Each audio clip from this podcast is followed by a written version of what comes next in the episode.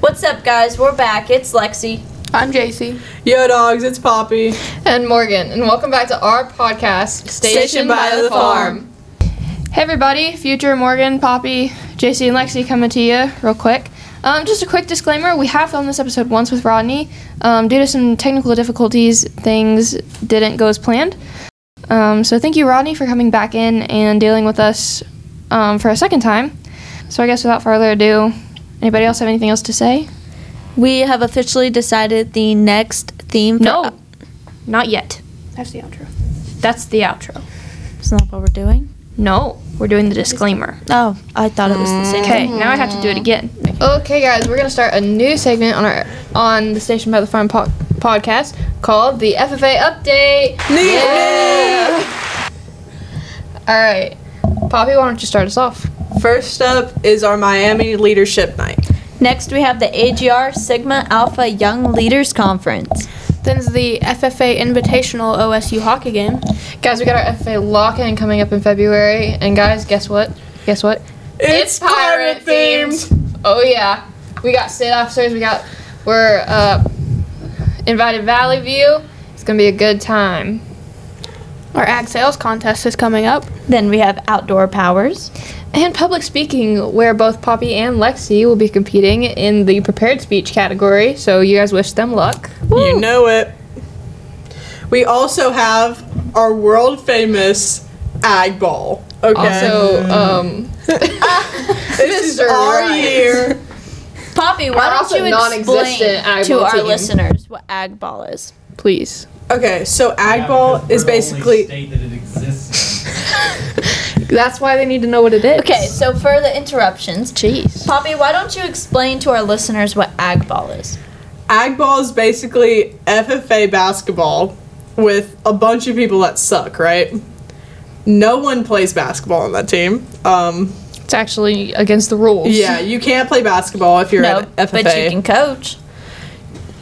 No, Yeah, maybe you can. You I can don't coach know. if you, you play basketball. This is this is Hey. basically a thing in uh what southwestern Ohio, basically. yeah, we're the only state that plays Ag Ball. Um, far as we Next know. up, Yeah, so we're very- trying to get on the charts. What? that we know of. Hit us Yeah, up. that's what I said. If you That we know of. If we have listeners out there, other FFA chapters that do you know what Agball is, Maybe Uh, someone from Brussels. make sure you let us know because we we want to know if we have any other Agballers out there who can come and join our team because our team is non-existent at the moment. It But has- yeah, hey, we- We got I we have need on some- this team, okay? Poppy We're and in Tulane.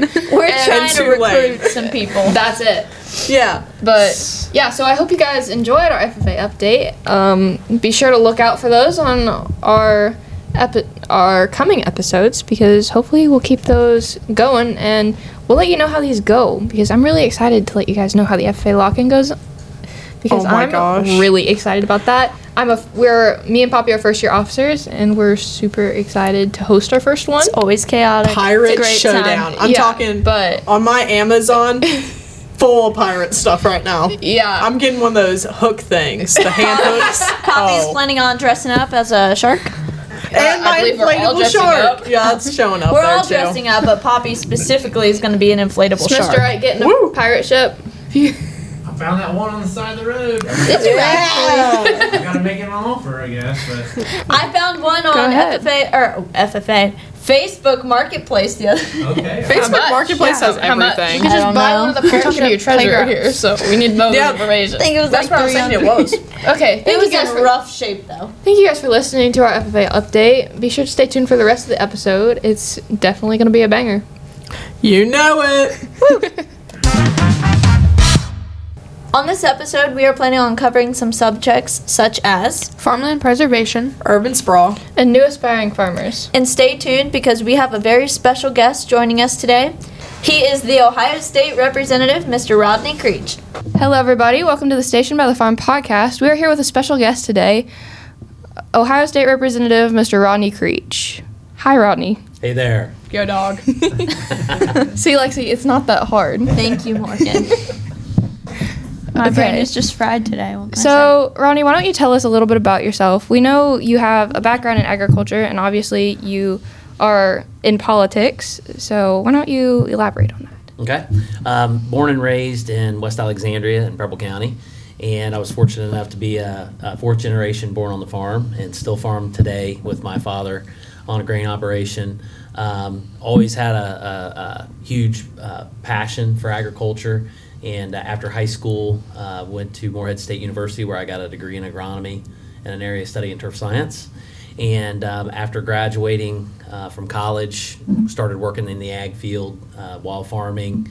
Um, started uh, a couple businesses, two ag related businesses. Um, and uh, currently, um, state representative. I started out in local politics. I started out as a township trustee in my uh, the township that I was born and raised in, and served there for six years, and then ran for Preble County Commissioner and was elected and served there for six years. And today I am a current state representative uh, for the 40th district. Wonderful. All right, Mr. Rodney Creech, are you ready for this? I am. Okay, we're gonna go off script again here a little bit. Okay? Why doesn't that surprise She you? she specifically like she specifically found another question. Why like, doesn't I that was She- reading all surprise sixth she- period. Like we were at lunch and I'm like, "Are you just gonna like stalk him again?" And she's like, "Yeah, I am." So, I happened to find this picture um, as soon as we sat down because I couldn't find anything uh, when I went up to find you. So, um, do you remember? you? Very nice. Very nice. Do you happen to remember that? I, I've actually dressed up like that several times. Okay, so now you must describe what the Like- picture is for our listeners. So, What someone. are you guys doing? Well, um, Buddy the Elf is pretty much my personality, um, only it's real. And uh, so each year when I was a county commissioner, we would have um, the, I think it was first graders come in from different schools. And so the commissioners would dress up. One was Santa Claus, one was Mrs. Santa Claus, and I was always Buddy the Elf. And so, yeah, it's a great picture there. That might have to be like Yeah. our little tag photo, right? Oh yeah. I can get you some good. Do good we ones. have permission? Yes. yes. There we go. But, I, uh, I He do actually have a question for you. Yes. Do we have the pleasure of being your first podcast? yes. Sweet. Hand second. First podcast, uh, not first episode. First podcast, First not first episode. podcast. Yeah. Yeah. okay. But no, a lot of people's had fun with that. And what's so neat is I've never been around people that dress up, and I think people really thought we were real. The kids really thought we were real. Yeah. it was Yeah. kind of cute. That's They I have an looking at me like inflatable shark celebrity. costume. It is like that age is so fun to watch kids like interact with people It's like that. great. So we I- just pied our principal. Did you guys see that? This the elementary principal. No. Oh, Uh, they- yeah. We're, they're raising some money for uh, um, a paraprofessional here at Brookville that she's got um, some some pancreatic cancer. Okay. And so, but then they pied the the principal, the elementary principal in the face, and just the kids at that age Yeah. are just like you guys. If they pied Mr. Brown, you'd be like, eh, it's one of those. No, but if they pied you, Oh. We're we'd be- still trying, we're guys. trying. we're trying, okay? We're really trying with this We'll FFA lock in. Go to our um, tidbit about FFA in the episode. So make sure you stay tuned for that. We'll take a little break here with Rod and uh, show you guys that. Cool. Do we Um, have permission We'll tell you to more call about him our. Rod? No, but Mr. Rod's been doing it all week, and it's kind of just caught on accidentally. Okay. Call me whatever you want. I work for you. Okay. I'm going to jump into our first topic today of farmland preservation. So, can you tell us what the state legislator is doing to promote farmland preservation at the moment? So um, the uh, farmland preservation and easement programs are through the state, of course, as you, as you know. Um, it's a big initiative through the governor governor's office. Um, really, the legislature doesn't promote it per se. You know, the funding comes from the state uh, for the budget, um, but you know, it's really a decision that's made by local landowners or local local property owners. Um, it's not something that you know we promote or don't promote. It's really a personal decision for that operation. Um, but at the end of the day, the funding mechanism does come through us. I would say, if I had to guess, there's a lot of legislators that aren't even familiar with the program. There's just like I'm not familiar with a lot of programs that don't affect ag. Um, there's it's Ohio is so big, but at the end of the day, we're really just the funding mechanism. Your thoughts on agricultural easements? Um, you know, I think again, it comes down to uh, personal, um, as far as what what the operation or the family wants to do. Um, you know, we all know that easements are in place to protect farmland. Um, some families want to lock their land down and keep it in their family for many many years. Um, say some may choose not to do that. Um, a lot of uh, people in the ag community don't want to be involved with the government. There are some, there's positives and negatives of easements, and again, it comes down to the personal decisions of, do I want to be able to make those decisions on my farming operation without having to go through the government? Um, you know, like our farm, um, our farm is not in an easement. Our, our neighbors on both sides are. Um, and, you know, if, if I want the next generation to come into, to the farming operation, I can build a home on our property, um, without asking anyone. That's just an example. Um, you know, if you want to put a barn up, you can do that without getting the government involved. There's a lot of things where easements, you know, there's, anytime you're, uh, working with somebody else, um, you lose control per se. Um, but there's a lot of advantages of easements. Is you know that land's going to be in there for a long time. It's a huge um, commitment, and it's a legal commitment. And so um, I'm not for or against them. Um, there's a lot of things in the ag community. I think you know when we look at solar solar farms and other things, it just comes down to that operation and what they want. I personally don't believe the neighbors should be making decisions for for this these operations. But and, and this easement it's not a big deal for the neighbors. But when we're talking about solar and wind and other things, it is. Um, I just feel like people should be able to make their own decisions on their own land. What are the largest threats to farmland preservation that you see on a day to day basis? Um, you know, I think when we're looking at um, the largest threats, you know, urban sprawl is definitely one of those. Um, it seems like, you know, everyone loves the country. They think they want to live there. Um, but, but, but by the time they get there, they figure out there's smells, there's dust, there's um, noise, and all these things that it's, you know, out in the country, it's not always peaceful. Um, Yeah. There could be people working ground until one in the morning. Um, there could be tractors and trucks going up and down the roads. To us, that doesn't bother us because we've been raised with it.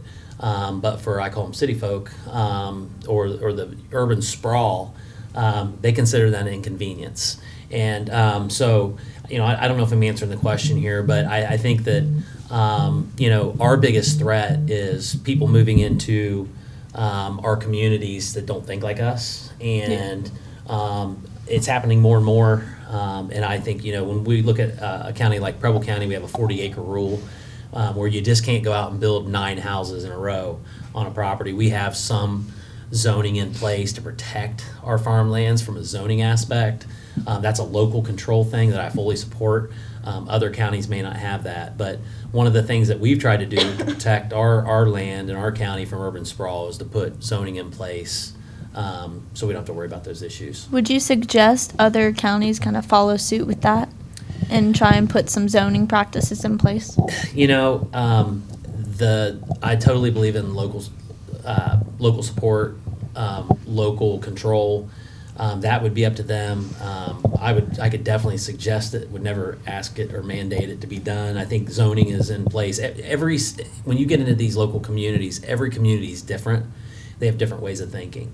Um, what may be perfect in Preble County may not be in Montgomery County. What may be excellent in Montgomery County may not work in Preble County. It's just a case by case basis. Uh, there's nothing saying that down the road in 30 to 40 years that the Preble County Commissioners change the zoning zoning code because it doesn't fit anymore. You know, um, you have to adapt and overcome. And um, I personally like it. Um, you know, a lot of people say, "Well, I can't afford 40 acres and build a house," and and, and that's okay. Um, you can still build you can still build hold, build homes in Preble County. It might just be in a woods or in land that's not productive, or you know, there's other avenues through our zoning code. Uh, but at the end of the day, our main goal um, is to protect farmland. Yeah. Um, I want You- to jump in real quick. Would you Come say on. that that is? I mean, it is a local. Like, is most of this control or most of this zoning stuff? That's all going to be local, not so much state level stuff. Hold on, There. Nick. Can you say that again? Because Morgan, like, it was moving it. Is this more of a local issue, uh, or a, or would you see it more as a local issue or a state issue? I guess. As far as zoning, Zone, just farmland preservation and controlling urban sprawl. That's gonna. You're again. I think you kind of answered it, but like, Would you say that the local legislation handles that more than the state does? So that's actually an excellent question. So one thing that I did leave out, if, if a family wants to go through farmland preservation, it has to be voted on by the local entities. So if you're a township trustee, say a farm goes into farmland preservation, it has to be voted on by the township trustees. And then if it passes through the township trustees, it has to be voted on by the county commissioners. So technically, your local officials have more control than the state. Um, so if it's approved by the township, approved by the state, or approved by the townships, and then approved by the county, it goes on. If it's declined, then it's, it's, so there is a true relationship with the local entities and the state, just not the state legislature. Um, so I don't get a vote on farmland preservation, um, properties that are signed up through farmland preservation, but the township trustees and, and county commissioners do. But yeah, zoning, um, is, you know, there's, Preble County has county zoning. Um, most counties have township zoning, so each township has their own zoning, uh, uh, laws, so. Well, that's what I was just trying to allude to, like, and for you girls to kind of see is like, um, with, uh, I think when you were, you you came and spoke with us a time before, but I don't think we recorded it. Oh, okay. We had just talked as. Oh, is that why we're here again? Remember? So, but they, but you had talked along the lines. I to look at you, Poppy. You had talked along the lines of the fact that, um, you know, what fits in Franklin County looks a lot different than Preble County, and maybe there is places where economic growth is not a bad thing. Um, and then you know, but in farmland preservation is, you know, it, I guess it has its fits. D- Don't paint with a broad brush. I guess is what. I'm Yeah, I think, you know, when we, when we look at all the different facets that we deal with, let's just even look at school, education. You know, for some reason, we do paint that broad brush that whatever's happening in southwest Ohio needs to happen in northeast Ohio. Wrong way. That's the wrong approach. Every part of the state is different, and it would apply to farmland preservation. You know, um, there are communities, uh, Huber Heights is in my district. It's one of the fastest growing communities in, in Montgomery County, population 45,000. I mean, if you think about this, Huber Heights is larger by population than the entire Preble County. Preble County has 42,000 people four- and 425 square miles. So for us, land preservation is a huge deal. For Huber Heights, they want economic growth, and I want it for them. You know, they want, uh, they, and and they're doing a great job of, of that, but it's just two totally different ways of thinking that's only 25 minutes apart Yeah. by car. It's. Okay, so what is your um, thought on urban sprawl? Um, you know, we've kind of already touched on it. You know, urban sprawl to me is not a bad thing. I mean, people have to live somewhere. Um, you know, urban sprawl is usually, you know, growing out from the center and, and getting bigger.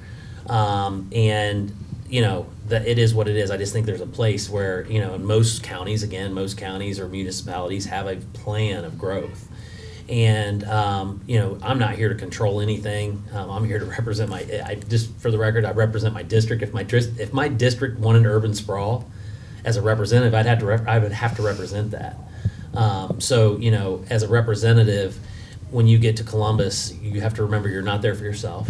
You're there for the people you represent. Yeah. Um, technically, in my district, I have two both. I was gonna say, do you find yourself in sticky situations quite a bit with having a, a kind of diverse district like that?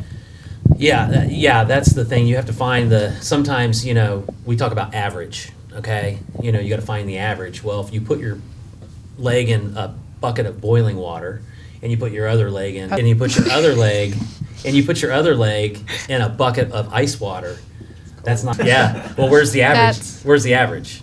On my body.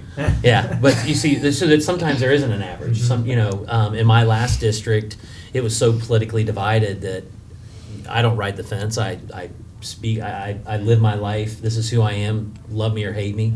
Um, I don't go into one community and act one way and go into a different community and act one way. I always act the same way. Um, Like and- Buddy. it- but yeah, exactly, exactly. I had to clear that So with that said, in, in politics, there is no such thing as average because you have that boiling hot water and that ice cold water, and there's no comfortable spot.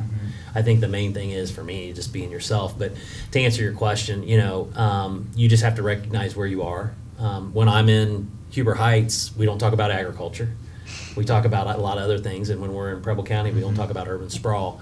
Um, I don't really have an opinion on it. I think, like I said, as long as people are the sprawl is going on in the right places, um, I think everybody's okay with it. It's just when it starts spilling out in the other areas that maybe isn't as uh, attractive. Um, I'm trying to think of how I'm gonna word this question. Um,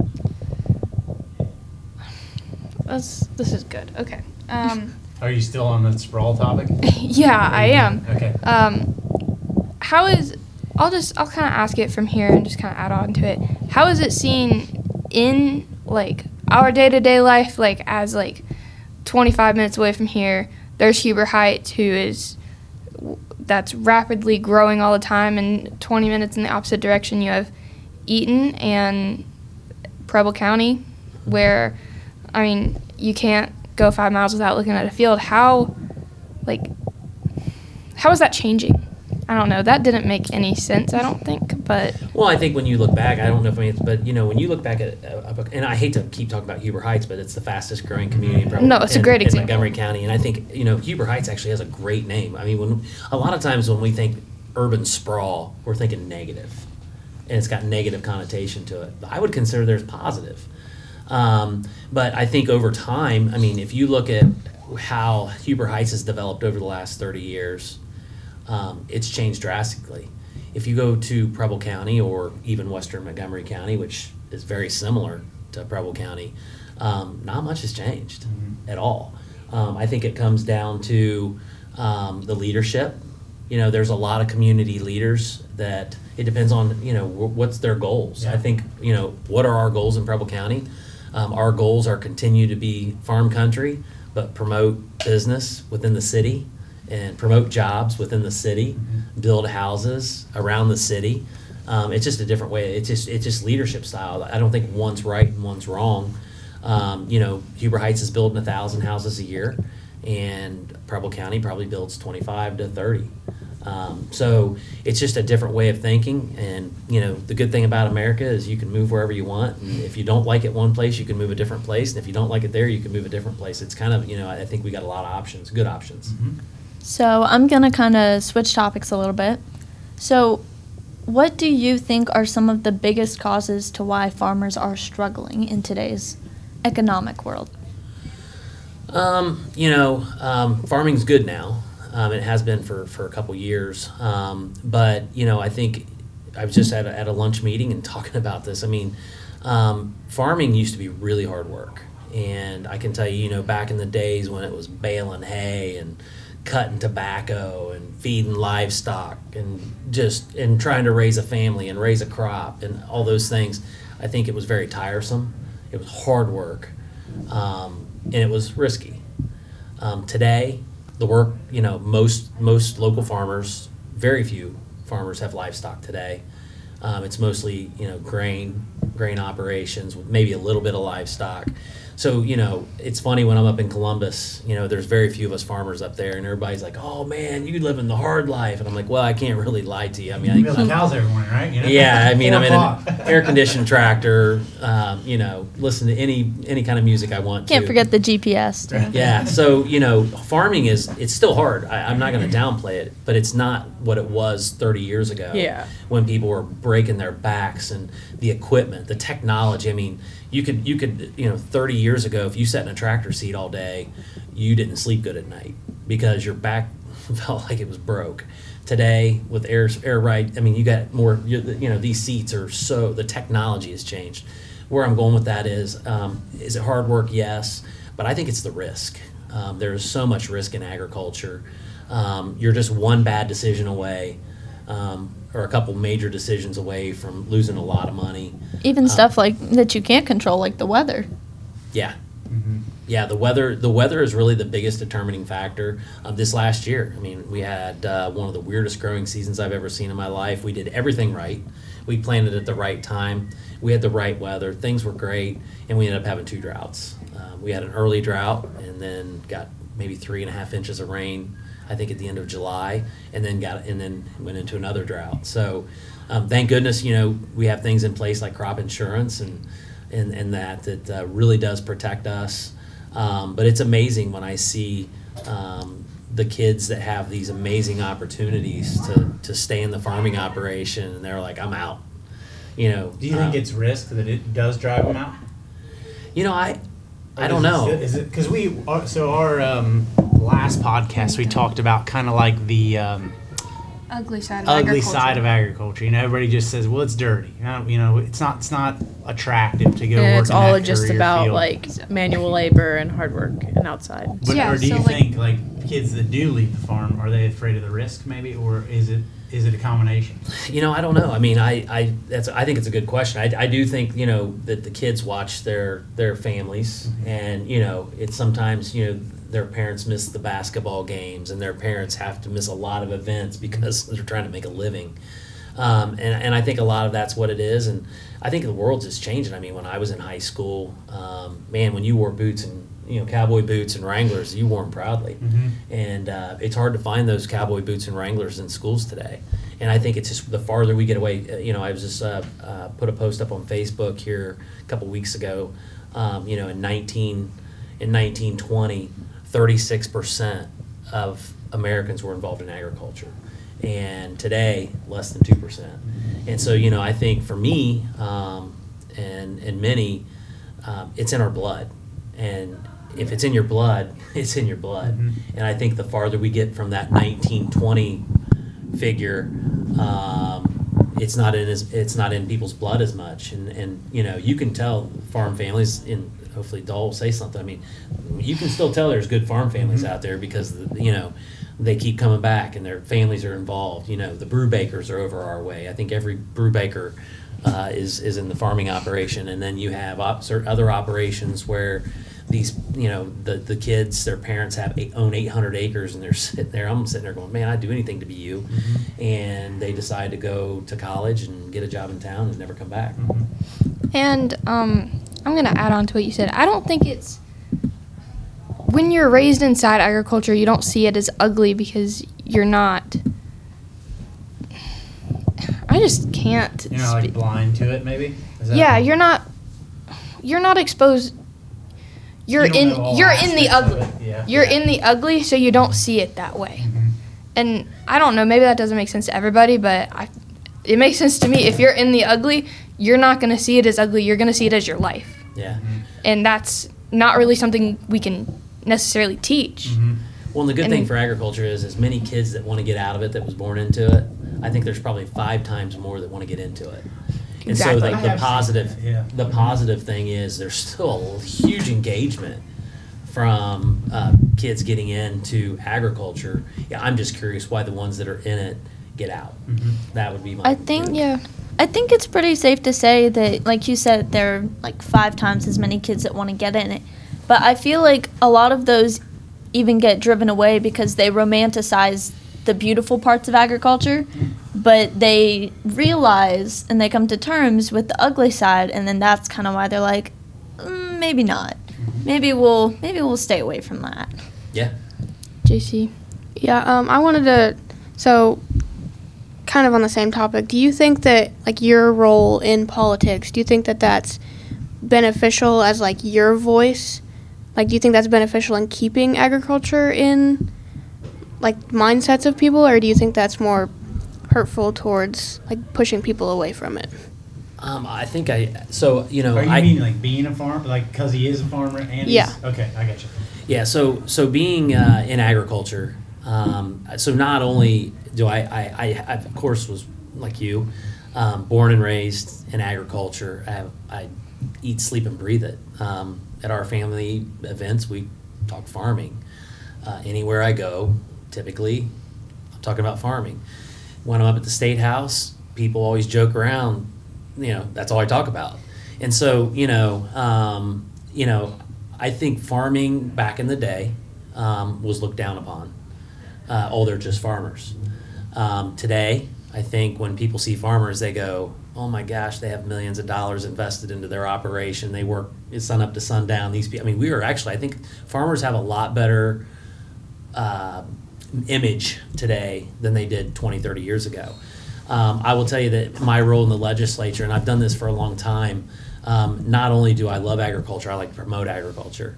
And again, if you go back to my Facebook pages, a lot of times, you know, I'm promoting what's going on. I'm trying to educate. You know, if there's if there's only two percent uh, engaged in agriculture, that means there's 98 percent we need to educate. scary. And so, you know, I uh, and I am now. I well, last time I was here, I was not, but I am now the chairman of the Ag uh, House Committee. So all the ag uh, legislation will be going before me and uh, uh, my fellow vice chair, Roy Klopfenstein, which is also a farmer, big farmer, and uh, it's it's so we're, we're very excited. Um, but no, I think you know I, I use I use my role to educate, and um, and I can tell you that. Uh, I think it's very well uh, accepted. Um, you know, I think you know what I like to get out and say is, listen, you know, farmers don't ruin the land. We live off the land. You know, we have to educate people that we're not bad people. We care. We I believe we care more about the land than environmentalists. The biggest difference is the environmentalists probably don't own any land, never has, probably never will, but they're trying to tell us how to take care of ours. So you talk about um, being someone who advocates for agriculture and wants to educate people on that. Like as pe- young people in ag, how would you explain to us how we can advocate as well?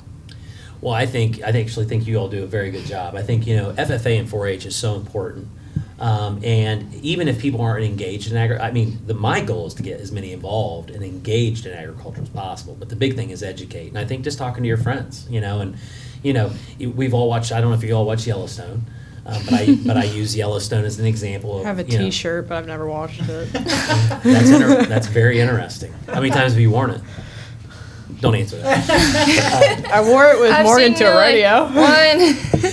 But you know, I look at the, I look at Yellowstone, and not not only How is many- Yellowstone a great piece, um, and, and it exposes agriculture to many, but we think of it. I can't remember who the girl is. You know, the Yeah, the I tree know. Um, Oh. you you talk about that John John Dutton's whole speech to her when she first gets introduced to the show about how how many grubs and groundhogs and um, animals in the gr- organisms in the ground are you killing to plant your tofu or Where there's a sacrifice being. yeah there's Yeah. a sacrifice either way do you want to eat a steak or do you want me to plow over a cute little groundhog mm-hmm. Yeah. like either way something's gonna die it's give and take Yeah. There's plenty of your bunnies in that ground. I survival. mean, he gave us Yeah, six more weeks I of think winter. He used that so. example too, but like I'm that. really Plenty of bunnies. when you talk it about now. Yellowstone and advocating, that's really the scene that comes to mind for me. I don't know if you had another one in mind, but Well, she, she, you know, she was, she came to the farm and she was, she had a very bad attitude. Mm-hmm. But when she got out there, the point is, she got out there on the farm. She got to see these people living their lives and that they're not doing bad things. They're just making a living and feeding America. And so you can see her through the show change. I wish every person had the opportunity to come out on the farm. You know, are we using pesticides? Yeah, but we're using a lot yet less today than we used to because of GMOs. So are GMOs bad? I say not because we're lose, using less pesticides today than we've ever used. So th- that's just an example of you know educating um, and talking to these people. I think a lot of times it's easy for somebody to sit in the city and see sprayers driving through the field. Poppy's GMO pumpkin that has survived since October. Nice. Probably I feel like- I don't think it is, but. I feel like it comes down to a lot of give and take, and people that are very firm in their beliefs, they don't want to do Well, like that- any of the giving. They just kind of want to take what they want That's and what side was with what ask. they so, want. like, ultimately, I mean, you girls are here within Brookville House. Like, you're the kids you interact with on a daily basis are probably receptive to agriculture. Would you say? I mean, uh, I that's uh, who you talk to. I'd Yeah, say but a I'm- fair Yeah, amount. like I'm gonna say percentage wise, like nobody's gonna fight you about eating a pork chop. Would be my guess. Oh, definitely right? not. But like Ronnie, at the- I mean, at the state house, what is the- like when you you know, you're not working with a lot of agricultural based people. So what is there? I mean, are they receptive when you're like, well, here here's my insight in it coming from the daily day. Do they say do they value that or do they like ah he's just trying to save his own skin? Well, I think you know one of the things that's big right now is urban agriculture, and so I think you know um, the and I think I brought this up on the last one, but you know um, Representative You been here before? Oh yeah, I forgot about that.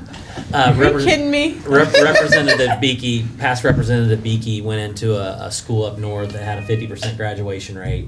Um, it was a it was a, a African American school district, had a fifty percent uh, graduation rate. He took FFA and 4-H, and this is something that you might want to touch on, or we can touch on. Put a FFA and 4-H program in the school.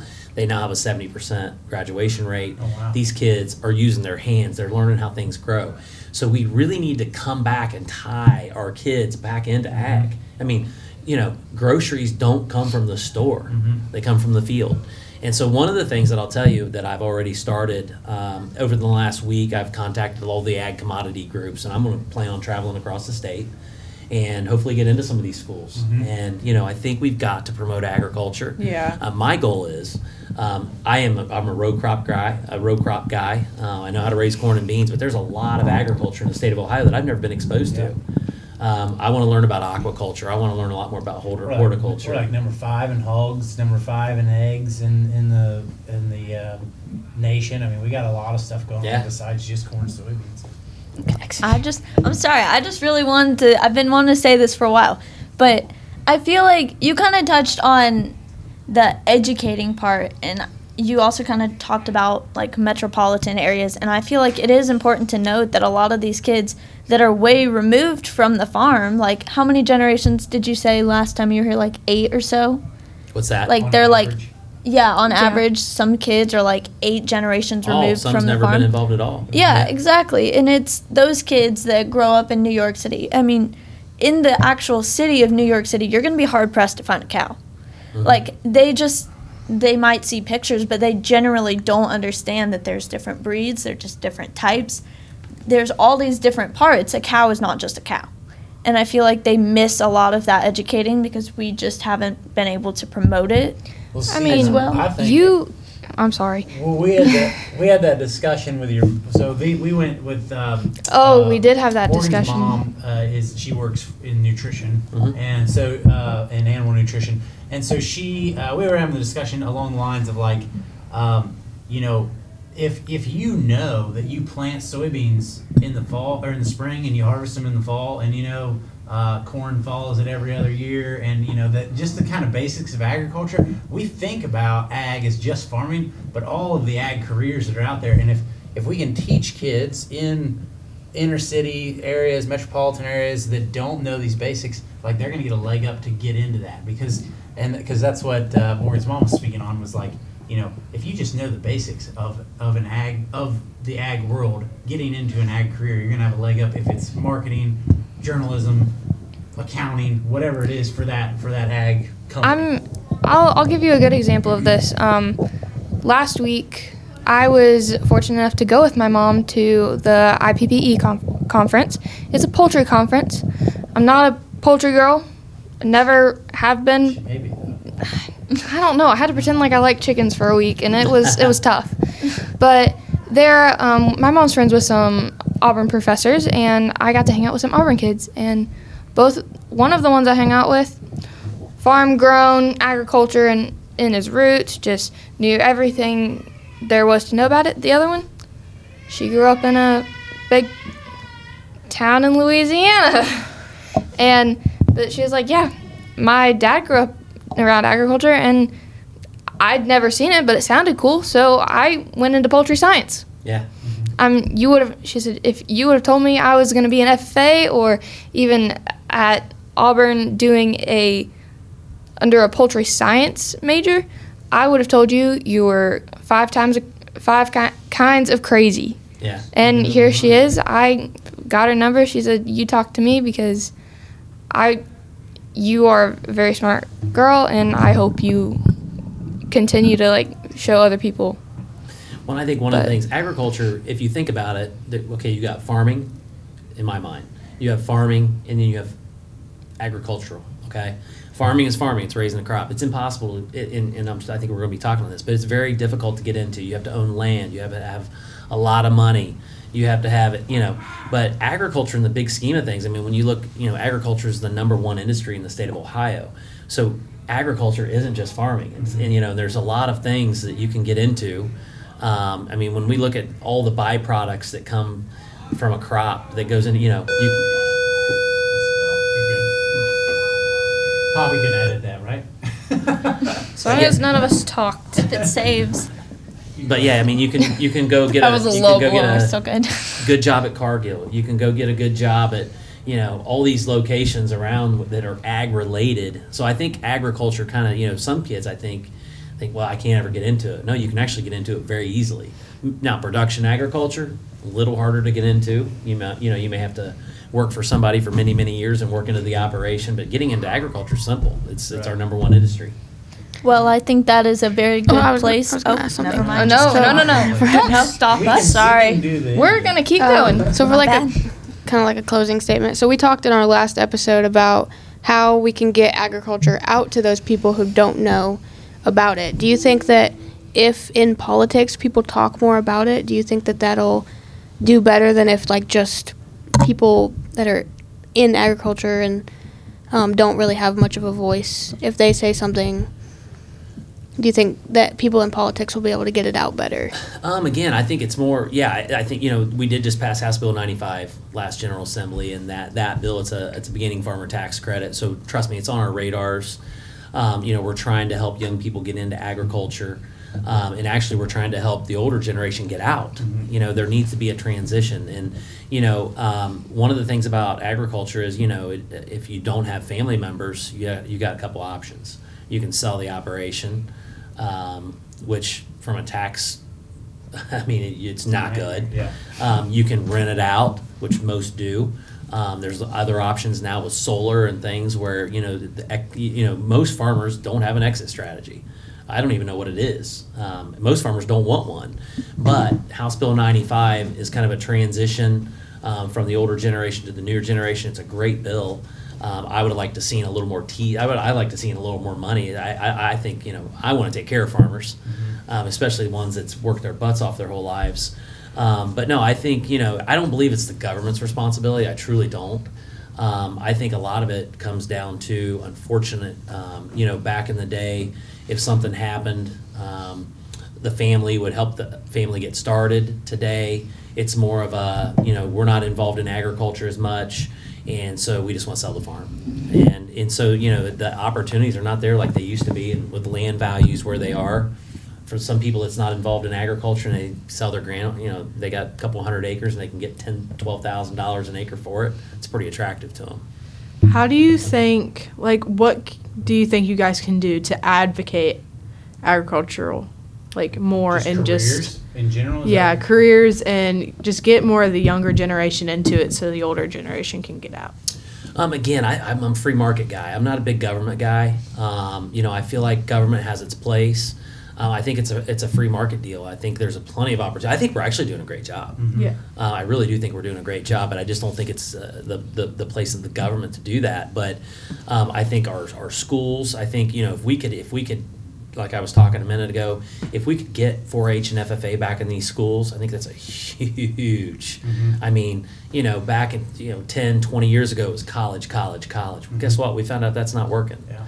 Um, what should we be talking about? Skilled trades.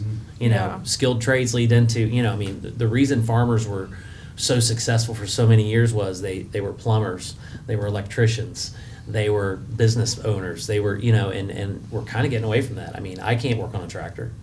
Um, technology's changed. So I, I don't know if I'm answering your question, but I really feel like, you know, our schools, um, and when I say our schools, you know, again, government should be out of school systems. Um, but I feel like our schools are the place to teach these kids the hands-on. And you know, I'm a huge Yeah. proponent of, of MVCTC for many, many reasons.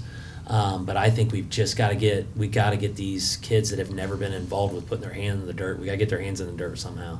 Yeah. Okay, well, I think that is a great place no, to I wrap. got one No, more oh question. my! trying to cut us off, Lexi. It We're is fine. 2:40. It's fine. You have somewhere to be. I know. Right. I got to go to work soon. Oh, so. It's fine. But Oh, bye, we Lexi. Can, we can do the close tomorrow, but I wanted We to can ask close just that kind off of like tomorrow. on the topic of careers. So you you've started what four businesses? Over here? Mhm. So entrepreneurship in, in general. Speak to that. Do you think that's like? Is there something you did to kind of set yourself up for that, that that maybe you could give these guys some guidance on, or do you think that entrepreneurship is just something that maybe comes a little more natural to some people than others? Um, you know, when you look at starting a business, um, it takes, and trust me, I've got ADD really bad. Um, with that, I'm a scatterbrain. Truth. With that, you know, I, and I and I, say- I make fun of myself because I'm a scatterbrain. I think outside the box. Um, I think fast. I think big. Um, I think if you know what I tell people, if you want to start, you know, I, I do actually a lot of lot of talks on on entrepreneurship, and you know, it takes uh, it takes um, a lot of hard work. It takes a lot of dedication, and, and this ties in with our ag talk. I mean, these farmers are entrepreneurs. Um, but at the end of the day, um, if you want to own a business, um, you have to say, do I want to travel? Do I want to, you know, go out on the weekdays or the weeknights? I Have a mean, boat. when you when you own a business, um, I had I had a guy I had a guy. So I've been in business now for 17 years, and and I've been able to build a, a, a decent business um, to where I'm not involved in it anymore. And I think people look at what I do and they, hey man, that'd be great. And so I had a guy walk up to me and he said, hey, he said, I want to start a business. I said, okay, what, what do you want to do? He goes, I don't know. He said, I just want to be able to, you know, operate on my own schedule and do what I want whenever I want. And I said, then never own a business because I think I think a lot of people look at business owners and farmers that they make their own schedules Just and they just do what they vacation, right? want. Yeah. Yeah. and I can tell you that if it's done correctly, I mean, um, you know, anytime you start a business, there's a lot of risk, and Yeah, you have to be willing to assume that risk. I mean, So- Lexi, you talked about romanticizing agriculture, and I mean, that's a good way to do it. And I mean, it's not the truth, and it's a hard truth to learn, but it's something that is kind of a stereotype of agriculture. And I mean, I say we're doing a pretty good job of breaking that stereotype with the people we have in agriculture now. Yeah, like it- oh, sorry. I was just gonna say, like, yeah, standing in the middle of a field of Highland cows in the middle of the summer. That is, Is- not. Well, I'm I just mean- talking about romanticizing, but like Yeah, I that said that sounds not what great. agriculture is. That It's sounds great, neat. but then With when the you are. Yeah. yeah, the short horns. But then when you are feeding those cattle in the dead middle of winter, Yeah. yeah, that sucks. Yeah. And I think social media has really been helpful. There's a lot of things on social media, especially for females. There's, uh, I forget what her name is. I follow her. I mean, but she's out here showing people ag. I mean, There's a lot of people that do that. And I mean, it's not only women in agriculture. I think maybe we're a bit more excited to promote it than what some male farmers are. I don't think I'm I'm not hating on male farmers, I promise. It's No, just I- one of those that I think maybe women are a bit more Apt to do it, at, maybe. yeah. Like I mean Cassie does it. Yeah. No, I, I Ca- would Cassie's say- a, Cassie's a great example. I mean, she's not as big as maybe who you're talking about. I don't know who you're talking about, but I mean, I mean, Cassie, she does a great job of it. She um, kind of documents her family, and I mean, she's an agricultural family, which I oh mean, yeah, she that does a great job. goes right in with it. She's gonna cry. Compliments to hears this Mrs. Wright. We love Cassie. I- We well, love I think Cassie. uh, also like y- you spoke on CTC and the trades and, and how that's a growing thing, and you co- you like compile that with entrepreneurship, and I think like, I mean, what a great what a great opportunity any of these kids have leaving high school. I mean, I feel like the doors are wide open for especially starting. I mean, do you think the the climate now? Because you would have graduated uh, college in what late nineties. 99. Okay, so then and starting a business, then I mean the climate now I would say is probably way more open to start one, wouldn't you think? I can tell you that what I tell my kids. My kids are 16 and 14, go to Brookville. And I just say, I can tell you right now that when we were growing up, it was very competitive. A um, lot of hard workers. You had to work your butt off to get to the top. Today, um, if you show up, you've already beat 50% of the crowd. if you work hard, you beat the other 50%. And so if you can show up, work hard, be dedicated, uh, the sky's the limit. Uh, because if an employer um, sees someone that can actually show up and work hard, I'm telling you, it's it's a diamond in the rough, and it's it's you guys are in a great spot. Yeah, when I was at IPP, I got at least three job offers as a sophomore in high school because they thought I was in college and ready to work, and they said, "We'll give you an internship, a job, whatever you want if you come and work for us." I got people's number saying, "Hey, when you get out of high school, we still want you." Yeah, and and the personalities too. That's such a big part of it. There, I think there's a lot more introverts now than there used to be. I think it's because of mm-hmm. video games and social media and all this other stuff. COVID. COVID. But if yeah, it's just the sky's the limit for somebody with a good personality, good work mm-hmm. ethic, and common sense. Yeah. That's a big one. That's one. the biggest one. Yeah. Why'd you just look at me like you were like No, common because, sense? because you were like, yeah. Yeah. Common I'm sense like, is not so Mike common Rowe anymore. fan, And like Mike Rowe, like Oh, yeah. champions, all that. And like, but like right now, you can just. I mean, you can if you have the drive to start your own business. You can be a plumber, you can be an electrician, and and you can just go out right now and be booked for days and weeks and months with work. Yeah. And teach yourself as you go. So I, I just think it's neat that you guys have this opportunity right now. So So we are. Lexi's ready to leave, guys. So Go ahead, shut us thank you, thank you very much for coming, Rodney. We discussed some amazing I have topics with question. you. No. no, I'm No. sorry. You can ask after we finish recording. I have a feeling I'll be back here a third time. Yeah. Poppy did this. Probably. oh no. That was funny, It's moving. Poppy. The clock's It's- moving, so the we clock should is be moving. good. All right. We we It had wasn't my fault technical this time. we had some technical I didn't touch difficulties it. the first time. Thank you for dealing with that. Yeah, we Hey. appreciate for that. starters, thank you for coming back in Yep. because someone can't handle an SD card. No, it wasn't Poppy's. fault. Okay. No, it was the Okay. record button Um, actually. Thank you for coming on Station by the Farm. Everyone say goodbye. Ta ta. Bye, for Dom. having Thank me. you, Rodney. Bye everybody. All right. Is it so freaking picky? You this stuff here: Um, sweatshirt, t-shirt, pendant necklace. If there's Uh, a senior one, then that was probably me. Elaine ordered the um. I think she ordered the necklace of some kind. I ordered. Who ordered the crop top? There are no crop tops. Oh, I thought there was. I was like, oh, Well, if there's a senior shirt, I don't know then who that was me. anyone- I ordered two t-shirts. I think. Are we recording? A, Yeah. This just says Great. So we need to figure this out now. Senior shirts. Uh, I can look up the one that I sent you. Mr. I 23 one was. I apologize, but we're recording and we're not wasting space. Okay. Morgan did the best job. Ah. Congratulations, Morgan. I think I may have added one. I may have added something to mine. Also did a very good job. Okay. I just emailed mine all So- together.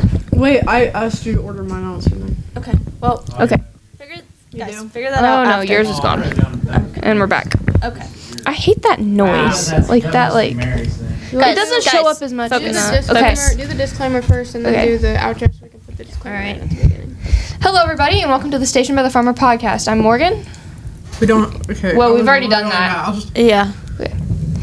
Hey everybody, Future, Morgan, Poppy, JC, and Lexi coming to you real quick.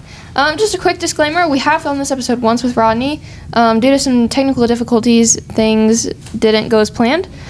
Um, so thank you, Rodney, for coming back in and dealing with us um, for a second time. Um, so I guess without further ado, anybody else have anything else to say? We have officially decided the next theme. For No, not yet. That's the outro. That's the outro. It's not what we're doing. No, we're doing the disclaimer. Oh, I thought it was the same. Okay, now I have to do it again. No, you don't. We can just cut it. Cut Lexi's part out. Okay. Yeah. Because I think you. And without further ado, without further ado, back to the episode. Hope you guys enjoy. Okay. Oh, the disclaimer goes at the beginning. I was like, No. I know. That's what I was thinking too. I was like, what?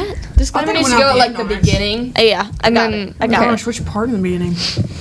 After the intro, probably. Okay. So Okay. we have officially decided the next th- theme for our podcast, which is going to be FFA week. Um, Don't we need to do some sort of like, oh guys, this is the end of the episode. Hope you enjoyed it. Thank you, Rodney, for coming in. Okay, so y- you I say wanna say that. some and do it Well, professionally. Poppy, Poppy, you say it. Oh, go Ladley. I love talking. Put that in there, please. Go. Oh, what am I saying? Okay, Oh. guys, that concludes our. I got it. Let me get the into my mode. do you want the headphones? Yeah, I want to feel fancy. I like having the headphones though, because then I can tell like what's going on with the mics. It's all on you. Poppy, go. Thanks, guys, for listening. we have officially reached the end of our episode. You guys enjoyed. Yeah. Thank you for listening. Thank you, Rodney, for coming back a second time. It was really fun, and Rodney was definitely the best first guest.